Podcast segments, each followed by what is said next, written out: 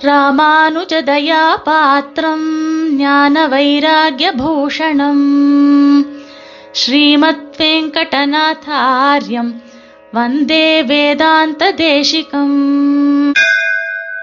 ஸ்ரீமதே ராமானுஜாய நமஹா அனைவருக்கும் சுப்பிரபாத்தம் சுவாமி தேசிகனுடைய திருநாம வைபவத்துல நாம இன்று அனுபவிக்க இருக்கக்கூடிய திருநாமம் சுவாமி தேசிகனே சிறந்த சிற்பி என்பதை வெளிப்படுத்தக்கூடிய திருநாமம்.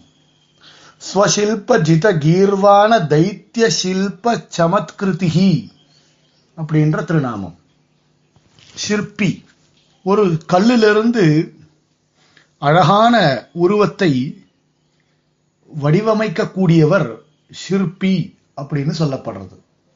சாமர்த்தியம் இருக்கணும். அந்த மாதிரி சிற்பின்ற கதாபாத்திரத்தை சுவாமி தேசிகனே சங்கல்ப சூரியோதய நாடகத்துல அறிமுகப்படுத்துறார். நாடகத்துல ஏழாவது அங்கத்துல ஷில்பின்ற பாத்திரத்தை அவரே அமைக்கிறார்.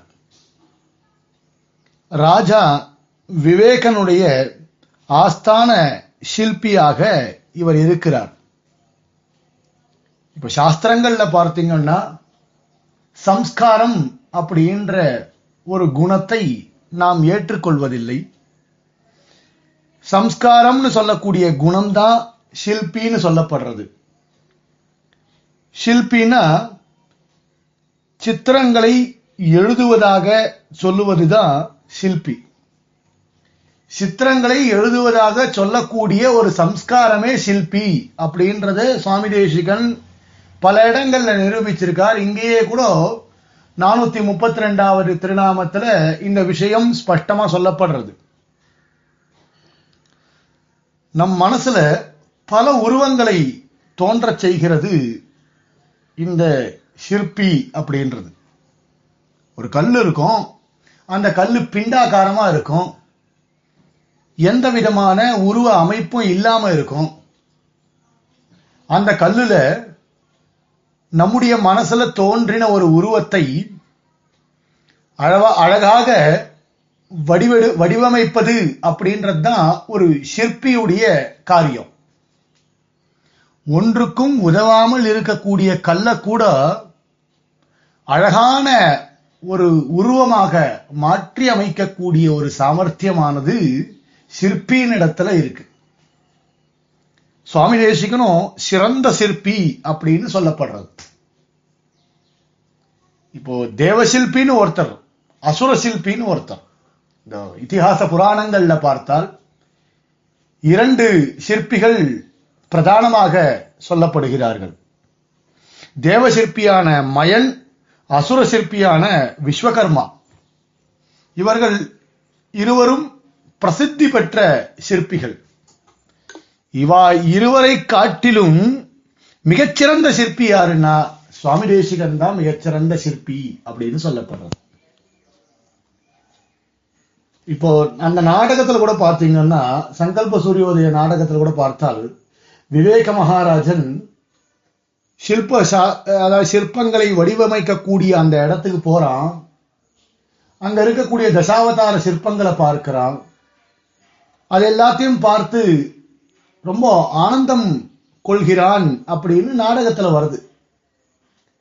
ஏன்னா சுவாமி தேசிகன் அந்த கதாபாத்திரத்துல இருக்கும் பொழுது சுவாமியினுடைய மனசுல தோன்றின பகவத் ரூபங்களை அப்படியே வரைந்து அதற்கான ஸ்லோகங்களையும் அருளி செய்திருக்கிறபடியினால் தேவ சிற்பியை காட்டிலும் அசுர சிற்பியை காட்டிலும் இவர் மிகச்சிறந்த சிற்பி அப்படின்னு சொல்லப்படுறது. பொதுவாகவே பார்த்தீங்கன்னா சுவாமி தேசிகன் எப்பேற்பட்ட வடிவமைப்பாளர் அப்படின்றத நாம வந்து பல பாசுரங்கள் வாயிலாகவும் பல ஸ்தோத்திரங்கள் வாயிலாகவும் நாம தெரிஞ்சுக்கலாம். நம்ம எல்லாம் வழிநடத்தி சென்றவர். நாம இப்படிப்பட்ட ஒரு சம்ஸ்காரம் பெற்று நம் சத் சம்பிரதாயத்துல நாம இது நாள் வரைக்கும் இருந்து கொண்டிருக்கிறோம் அப்படின்னால் அதற்கு முக்கிய காரணம் க- சுவாமி தேசிகன் தான் அதனாலதான் சுவாமி தேசிகனுடைய பெருமையை பற்றி பேசும்பொழுது பிள்ளையந்தாதிலேயே சொன்னார் ஒரு அழகான பாசுரத்தை குமாரநாயனாச்சாரியார். அன்று இவ்வுலகினை ஆக்கி அரும்பொருள் நூல் விரித்து நின்று தன் நீள் புகழ் வேங்கட மாமலை மேவி பினும் வென்றி புகழ் திருவேங்கடநாதன் என்னும் குருவாய் நின்று நிகழ்ந்து மண்மேல் நின்ற நோய்கள் தவிர்த்தனனே அப்படின்னா. இந்த ஜீவர்கள் இருக்காளே இவர இவர்களை சம்சார சாகரத்திலிருந்து விடுபட வைக்கணும். விடுபட வைத்து எம்பெருமான் திருவடிகளை பற்றி கொண்டு மோக்ஷம் அடையணும் இந்த ஜீவர்கள் அப்படின்றதுக்காக பெருமாள் நான்கு விதமான பேர் உதவிகளை அவன் புரிந்திருக்கிறான். அன்றியும் உலகினையாக்கி அரும்பொருள் நூல் விரித்து. முதல்ல உலகத்தை சிருஷ்டித்தான். உலகத்தை சிருஷ்டிச்சதன் மூலமாக சரீரத்தையும் இந்திரியங்களையும் மனிதனுக்கு கொடுத்து ஒரு அறிவு ஏற்படக்கூடிய ஒரு தகுதியை வளர்த்து விட்டான். அது கூடவே வேத நூல்களை வெளியிட்டு அருளினான். ஆத்மாவுக்கு ஒரு ஞானத்தை ஏற்படுத்தி கொடுத்தான். வேதவெற்பு அப்படின்னு சொல்லக்கூடிய திருவேங்கட மலை மலையில அர்ச்சாவதார மூர்த்தியாக எழுந்தருளினான். இது மூலமா என்ன தெரிஞ்சது நமக்குன்னா வேத பொருளை நேரிலே நாம் உணருவதற்கு வழி செய்தான். கடைசியாக வேதாந்த தேசிகனாக அவதாரம் பண்ணான். இது மூலமா என்ன நமக்கு புரிந்தது அப்படின்னா வேங்கடவனே வேத பொருள் அப்படின்றத மக்களுக்கு உணரச் செய்தான். இதன் மூலமாக சுவாமி தேசிகன் நமக்கெல்லாம் ஆச்சாரிய சார்வபௌவனாக எழுந்தருளியதன் காரணம் என்னன்னா நாமெல்லாம் சுலபமாக மோட்சத்திற்கு செல்லுவதற்கு எம்பெருமான் ஸ்ரீனிவாசன் வழிவகுத்தான் அப்படின்றது தெரியுது. இதுல இருந்தே நாம புரிஞ்சுக்கலாம். சுவாமி தேசிகன் தேவசிற்பியான மயனை காட்டிலும் அசுர சிற்பியான விஸ்வகர்மாவை காட்டிலும் உயர்ந்தவர் அப்படின்றது. ஏன்னா சுவாமி தேசிகன் ஸ்ரீனிவாசனுடைய அவதாரமே சுவாமி தேசிகன் அப்படின்னு இருக்கிறபடினால இந்த மயனை காட்டிலும் விஸ்வகர்மாவை காட்டிலும் சிறந்ததொரு சிற்பங்களை வடிவமைக்கக்கூடிய சாமர்த்தியமானது சுவாமி தேசிகன் இடத்துல இருக்கு அப்படின்னு. ஒரு சரித்திரம் கூட சொல்லப்படுறது இல்லையா? சுவாமி தேசிகன் எப்பேற்பட்ட சிறந்த சிற்பி இந்த உலகத்தை வழிநடத்துவது அப்படின்றத காட்டிலும் பொதுவாக லோகத்துல சிற்பினா சிலையை வடிவமைக்கிறது தானே. அதுல கூட சுவாமி தேசிகன் சிறந்தவர் அப்படின்றதுக்கு ஒரு சரித்திரம் இருக்கு.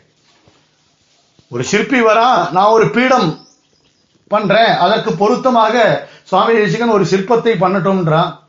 அவர் ஒரு பீடம் அமைத்தார் இவர் ஒரு சிற்பம் அமைத்தார் தன்னுடைய சிற்பத்தை அமைத்தார். பார்த்தா அந்த பீடத்துல கரெக்டா பொருந்திரா போல ஒரு சிற்பத்தை சுவாமி தேசிகன் வடிவமைத்தார். பொறாமை கொண்டு சுவாமி தேசிகனுடைய சிலையில ஏதோ ஒரு அபச்சாரம் அவன் சிற்பி படணும்னு நினைச்சான். சுவாமி தேசிகனுடைய திருமேனியில ரத்தம் வழியறத பார்த்தான். ஆனந்த் அதை பார்த்துட்டு எம்பெருவானே இவர்தான்! அப்படின்றதை அவன் உணர்ந்தான். இன்றும் நம்ம வந்து அந்த சேவை சாதிக்கிறார். அந்த திவ்ய திருமேன் திவ்யமங்கல விக்கிரகமானது திருவகேந்திரபுரத்துல இன்னைக்கும் சேவை சாதிக்கிறது. சுவாமி தேசிகனுடைய திவ்யமங்கல விக்கிரகம். அப்படி சுவாமி தேசிகன் சிறந்ததொரு சிற்பி.